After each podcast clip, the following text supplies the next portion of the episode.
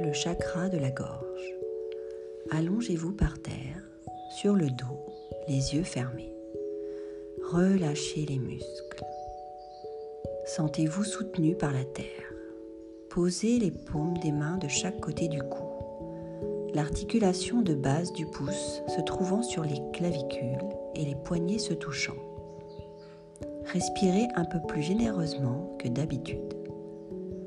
Prenez conscience de votre respiration et à chaque expiration, dirigez votre énergie, cette énergie, vers le chakra de la gorge sous forme d'une lumière bleue claire émise par vos mains.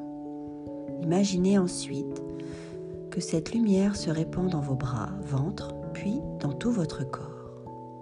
Pratiquez cet exercice sur sept cycles respiratoires, puis laissez les bras le long du corps et détendez-vous.